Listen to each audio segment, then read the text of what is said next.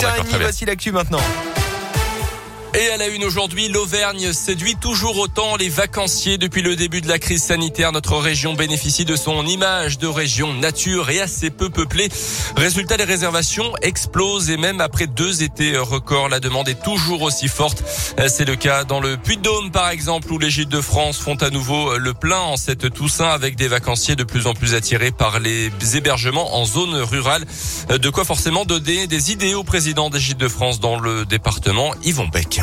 Les chiffres sont du même niveau que ceux de Toussaint 2020 qui étaient vraiment excellents, 70% supérieurs à ceux de 2019. Ça nous amène, nous, à augmenter notre parc de logements parce qu'on n'en a pas assez pour répondre à la demande. Et deuxièmement, diversifier nos activités et donc proposer non seulement des hébergements secs, mais des voyages, des séjours, avec des activités, etc., etc.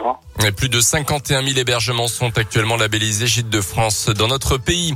À la veille d'un rassemblement à Clermont pour dénoncer les accidents de la route impliquant les vélos dans l'agglomération, un nouveau drame s'est produit cette semaine. Le cycliste de 44 ans, dans un état très grave après un choc avec une voiture mercredi matin, avenue Jean-Mermoz, a finalement succombé à ses blessures selon La Montagne.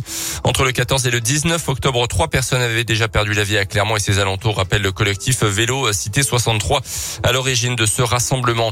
Une bonne nouvelle sur la route, le chantier sur la 89 entre les Martres d'Artière et Thiers-Ouest s'est achevé hier avec 1 mois d'avance. La chaussée a entièrement été refaite dans les 2 sens entre le péage donc à l'est de Clermont et l'échangeur situé à une 20aine de kilomètres. Un chantier réalisé uniquement de nuit pour limiter la gêne du trafic.